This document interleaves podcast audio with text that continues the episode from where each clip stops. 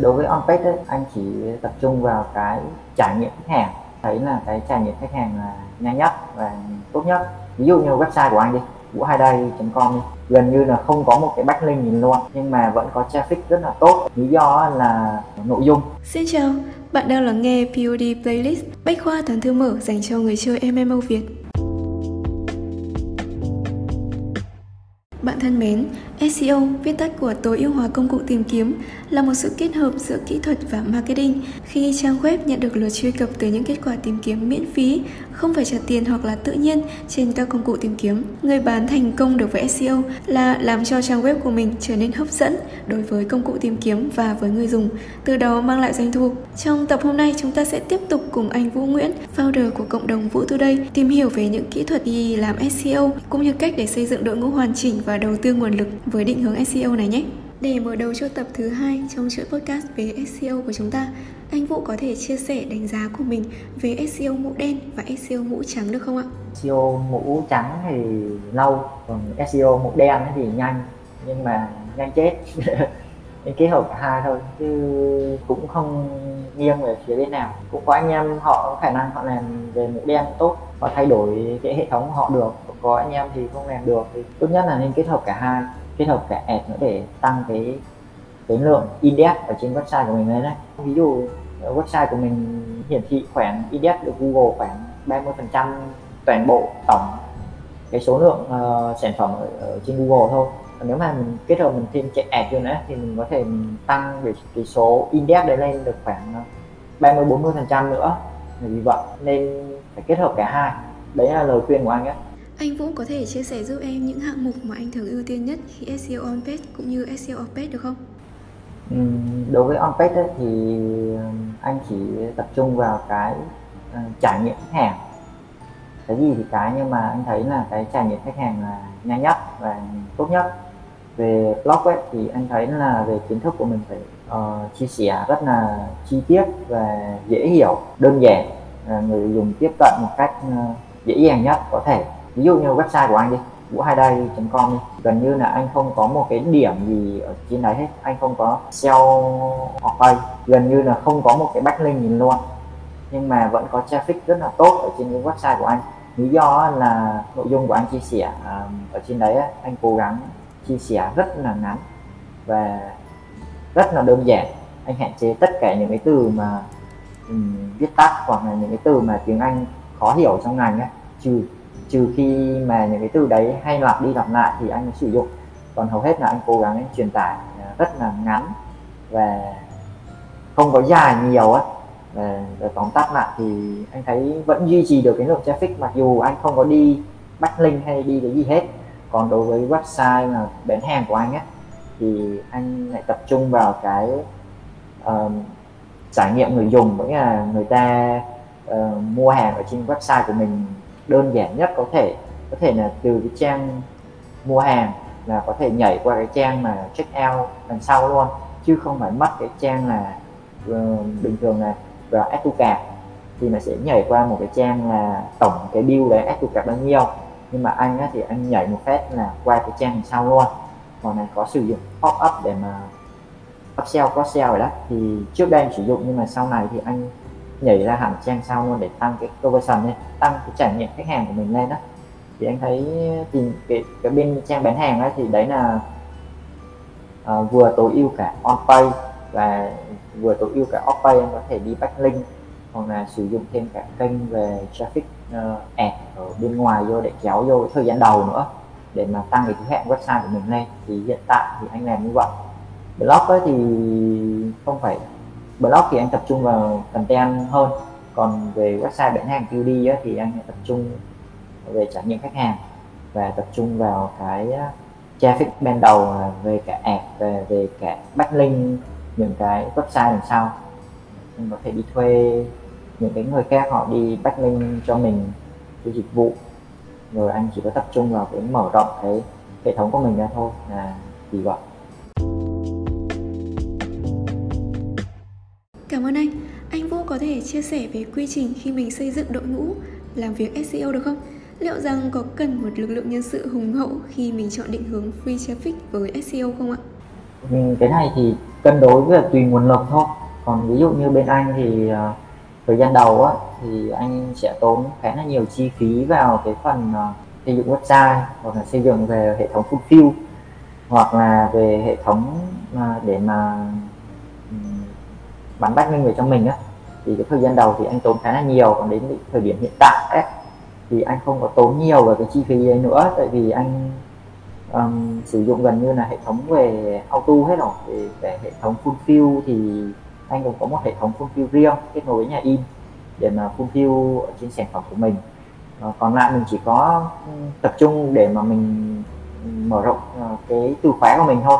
Còn về cái website thì giống như là tất cả mọi thứ lúc đầu ấy, nó đều gặp khó khăn hết.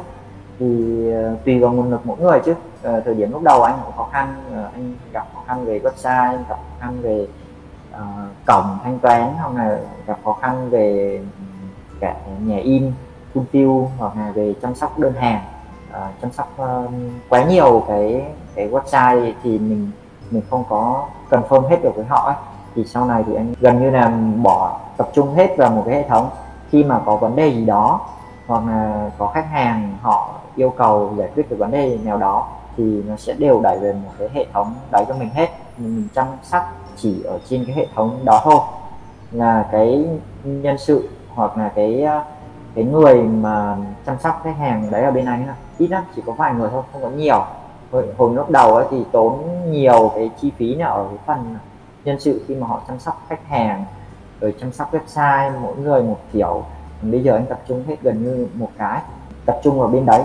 Anh thì anh cảm giác là mình không giải quyết về ad giỏi nên anh phải đi thuê, hoặc là kể về bên độ code anh cũng chẳng giỏi về code, hệ thống này kia anh cũng không giỏi, thì anh cũng phải đi hợp tác với người này người kia thì để mà có ra cái hệ thống cho mình. Thì giải quyết từng cái một, mình cái nào mà mình cảm giác mình giải quyết tốt đó thì mình giảm cái chi phí đi. Còn cái nào mà mình cảm giác mình chưa giải quyết tốt đó thì mình có thể mình đi thuê những anh em khác ở ngoài. Về câu chuyện có niềm tin ở trong đây nữa không, để mà xây dựng được cái hệ thống giống như anh hiện tại ấy, thì cũng phải có một câu chuyện về niềm tin cho cái đối tác của mình thì mình mới mở rộng được. Vậy anh Vũ có lựa chọn một số những vị trí nào trong đội ngũ của mình để thuê ngoài không? Không cần đâu, tại vì khi nào mà bắt đầu là mình cảm thấy có kết quả ấy, thì bắt đầu mình muốn scale mở rộng ra ấy, thì mình mới đi thuê ngoài giống như này, hoặc là mình giải quyết cái vấn đề đấy mình không nổi ấy, thì mình mới đi thuê ngoài. Còn mới ấy, thì anh thấy là mình có thể tự giải quyết được, mình tự tìm cách để mình giải quyết được những cái vấn đề đó, không có phải quá khó giống như là mọi người nghĩ đâu. Chẳng hạn như mình gặp cái vấn đề mà SEO thì mình đi tìm hiểu về SEO cơ bản thôi, không cần quá cao siêu. Gặp vấn đề về design thì mình có thể mình tự đi mình tìm hiểu về design cũng được. Bây giờ anh thấy cũng nhiều, nói chung bây giờ nó được thị trường được cái là gần như là những kiến thức đó có ở trên YouTube hết rồi. Anh thấy là gần như luôn ở trên YouTube có hết rồi, mình có thể lên trên đấy mình tìm hiểu, mà mình tìm hiểu một thời gian là mình tạo ra kết quả nhỏ thôi, không cần nhiều, nhỏ thôi. Rồi bắt đầu là mình muốn mở rộng thì bắt đầu mình mới tìm cách để mở rộng. Còn nếu mà khó quá thì mình đưa con người vào, mình kết hợp với những cái người khác, hoặc khi nào mà kết hợp với những người khác xong thì bắt đầu đấy là những cái giai đoạn mà anh trải qua đó. Kết hợp với những người khác xong mà cảm giác chi phí vẫn còn quá nhiều, quá lớn thì mình có thể mình tối ưu lại được không, thì mình tìm cách mình đưa vào hệ thống được hay không, mình thay thế con người được hay không, thì bắt đầu nó từng bước kiểu như vậy. Còn cái mới như thời gian lúc đầu ấy, để mà chi phí bỏ ra có nhiều hay không ấy, thì anh thấy không nhiều đâu. SEO thì nó cũng chỉ là một cái kênh kéo traffic thôi, hoặc là ad thì nó cũng chỉ là một kênh kéo traffic thôi, thì không nhất thiết là phải SEO, hoặc cũng không nhất thiết là phải ad không, mà mình có thể mình kết hợp cả hai trong cái quá trình mà mình tìm hiểu cũng được. Mình chấp nhận mình bỏ khoảng thời gian ra để mình trao nó thôi, chứ cũng không có cần quá nhiều về cái nghe SEO nghe có vẻ nhiều cái nhiều sau, nhưng mà em cứ đơn giản đi, chỉ là keyword, chỉ là kéo từ mạng ở bên ngoài về, rồi điểm số này kia mình không quan trọng, thì mình có thể mình kéo ở bên group về trước, mình có thể mình kéo ở bên website, web social về, còn này kéo từ trending về thử coi như thế nào, rồi bắt đầu mình mới mò thêm mấy cái sau, mình từng bước kiểu như vậy đấy. Chứ nếu mà vô một phép một là phải chuẩn chỉ là như vậy, nhưng mà mình chưa biết là cái kết quả nó ra sao, mình chưa có ước lượng được cái chi phí, dự trù được cái chi phí nên cũng khó, nên mình phải thử trước như thế nào thì mình bắt đầu tiếp theo. Cảm ơn anh. Vậy thì quá trình mình SEO cho homepage của website và cho product page có gì khác biệt không? Đâu sẽ là những yếu tố quan trọng để có thể SEO cho hai trang này? Dường như thì đây sẽ là hai page cần đề cao yếu tố đơn giản và thân thiện với người xem. Có vẻ sẽ không có nhiều điểm có thể tối ưu được cho người làm SEO, không biết có phải không? Điểm ở trên website ấy, mặc định thì bên SEO ấy, nếu mà cái website đấy, cái điểm domain gốc của nó là điểm cao ấy, thì những cái anh URL đằng sau cái domain đấy sẽ được ăn theo. Còn nếu mà cái điểm cái gốc domain chính ấy, mà thấp ấy, thì những cái URL sau của domain đấy sẽ cũng ăn theo, nhưng mà không ăn theo nhiều bằng cái gốc domain được điểm cao. Ví dụ market luôn luôn cái điểm SEO của họ luôn luôn cao, đứng gần như đầu tiên, nên chính vì vậy anh mới đề cập đến câu chuyện là anh em mới tìm hiểu về cái này, muốn trải nghiệm thử ấy, muốn ra kết quả nhanh thì nên tập trung ở bên sàn trước để có cái cảm nhận trước ấy. Thì khi mà mình đẩy cái sản phẩm của mình trên đấy ấy, thì cái URL sau này của mình ấy, thì nó sẽ có ăn theo cái điểm gốc domain chính. Còn nếu mà xây dựng một cái website riêng thì cái gốc domain chính của mình là gần như bằng không, chưa có gì, thì cái URL sau ấy, nó sẽ không được ăn theo. Là vì vậy nếu mà về website của anh ấy, thì anh vẫn ưu tiên cái điểm cả SEO on page, cả SEO off page. SEO off page thì anh sẽ ưu tiên cho cái gốc domain là cái trang chủ, còn cái SEO on page ấy, thì anh là trải nghiệm khách hàng ấy, thì anh chỉ tập trung vào cái product page thôi. Khác nhau tùy vào mục đích của mỗi người thôi. Trong nhiều tài liệu và khóa học thì mọi người thường được hướng dẫn bước đầu tiên để tạo nội dung về SEO, đó là nghiên cứu từ khóa, cách làm và chọn các từ khóa có lưu lượng tìm kiếm cao và ít cạnh tranh.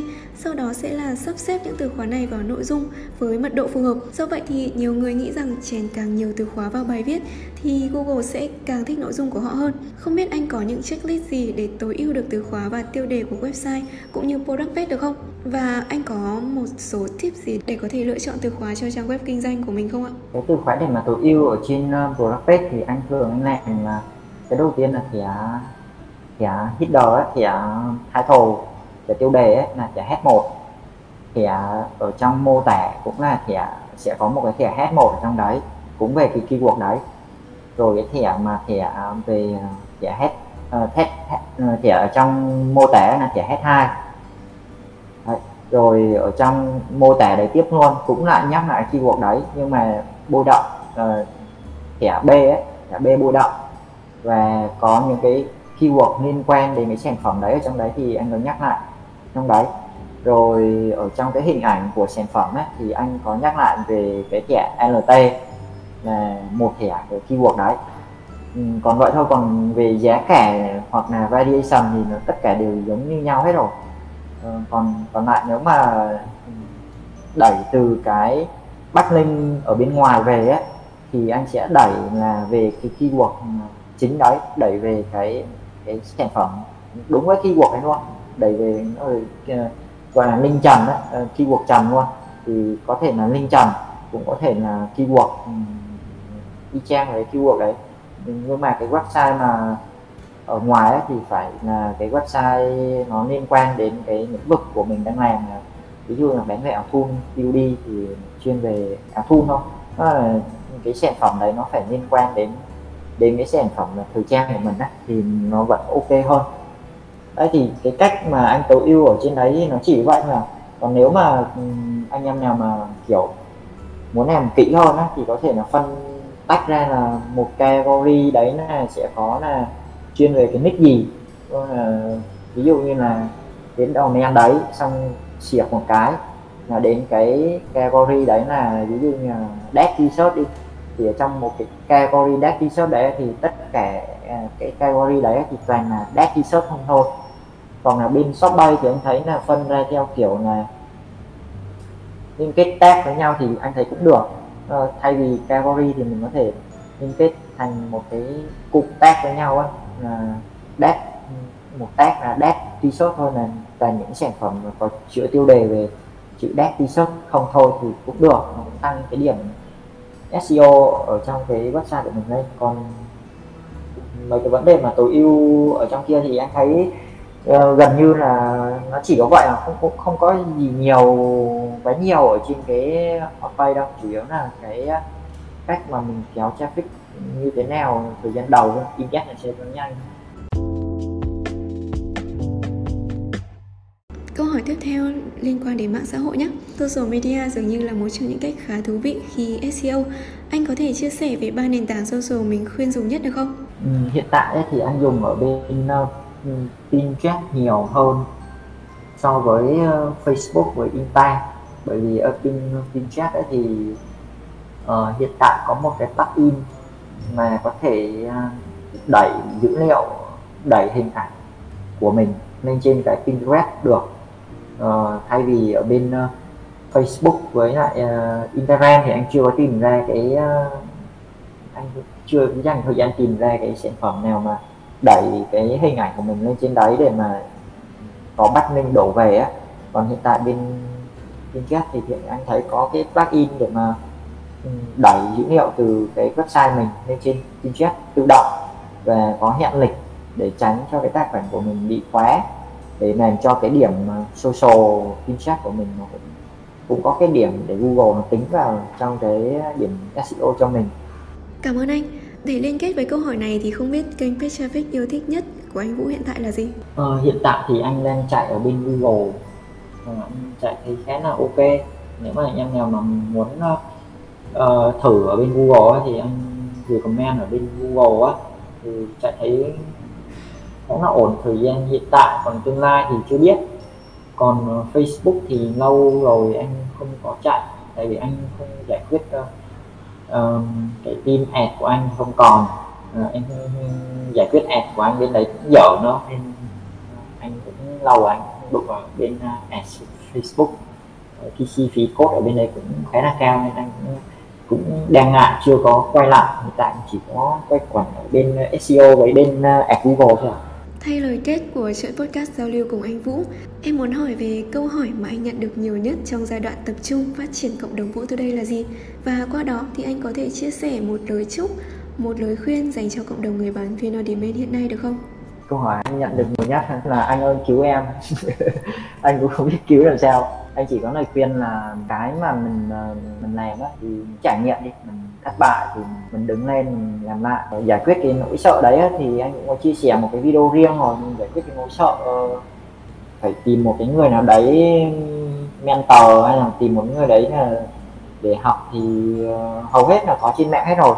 Chỉ có giải quyết cái nỗi sợ của mình là quản lý vốn là tốt thôi. Kể cả anh trước đây cũng rơi vào cái nỗi sợ đấy là do mình quản lý vốn không tốt đấy, nghĩa là mình đầu tư lố tay, mình không còn cái khoản nào để chi nếu mà mình gãy ấy, thì mình không còn cái khoản nào mà mình backup cho mình nếu mà mình gãy đấy, thì lúc đấy mình rất là sợ, mình rất là sợ luôn. Nên cái phần quan trọng vẫn là cái phần backup, cái chi phí nếu mà mình có gãy ấy, thì mình vẫn còn tồn tại được trong một khoảng thời gian bao nhiêu tháng đấy. Thì có nghĩa là ở trong cái túi tiền của mình á, sẽ có một số tiền gọi là cơ bản để mình tồn tại, thì mình sẽ đỡ lo hơn, đỡ sợ hơn, thì lúc đấy mình vẽ ra kế hoạch của mình làm sẽ tốt hơn. Hầu hết là chỉ có một mình cứu được mình thôi, chứ cũng không ai cứu được mình đâu, tại vì chỉ có mình mới biết là mình cần giải quyết vấn đề gì thôi. Đấy là cái lời khuyên của anh là trải nghiệm, cứ trải nghiệm đi, nói là kinh nghiệm mà. Rồi một cái nữa là quản lý vốn tốt vào một xíu là được thôi. Cảm ơn anh. Chắc hẳn đây cũng là một phần lý do khiến cho cộng đồng người bán MMO tại Việt Nam luôn phát triển sôi nổi và có nhiều kiến thức bổ ích dành cho người mới. Xin chúc anh Vũ cũng như cộng đồng Vu2Day của mình sẽ gặt hái nhiều thành công cũng như phát triển mạnh mẽ trong tương lai. Hy vọng rằng nội dung podcast ngày hôm nay sẽ hữu ích với bạn trong hành trình tìm kiếm doanh thu triệu đô với Dropshipping và Print-on-Demand. Bạn muốn lắng nghe những chia sẻ tiếp theo về chủ đề gì? Đừng ngần ngại email cho POD Playlist theo địa chỉ support@shopbase.com. Cảm ơn bạn đã lắng nghe và theo dõi POD Playlist. Chúc bạn nhiều sức khỏe và thành công!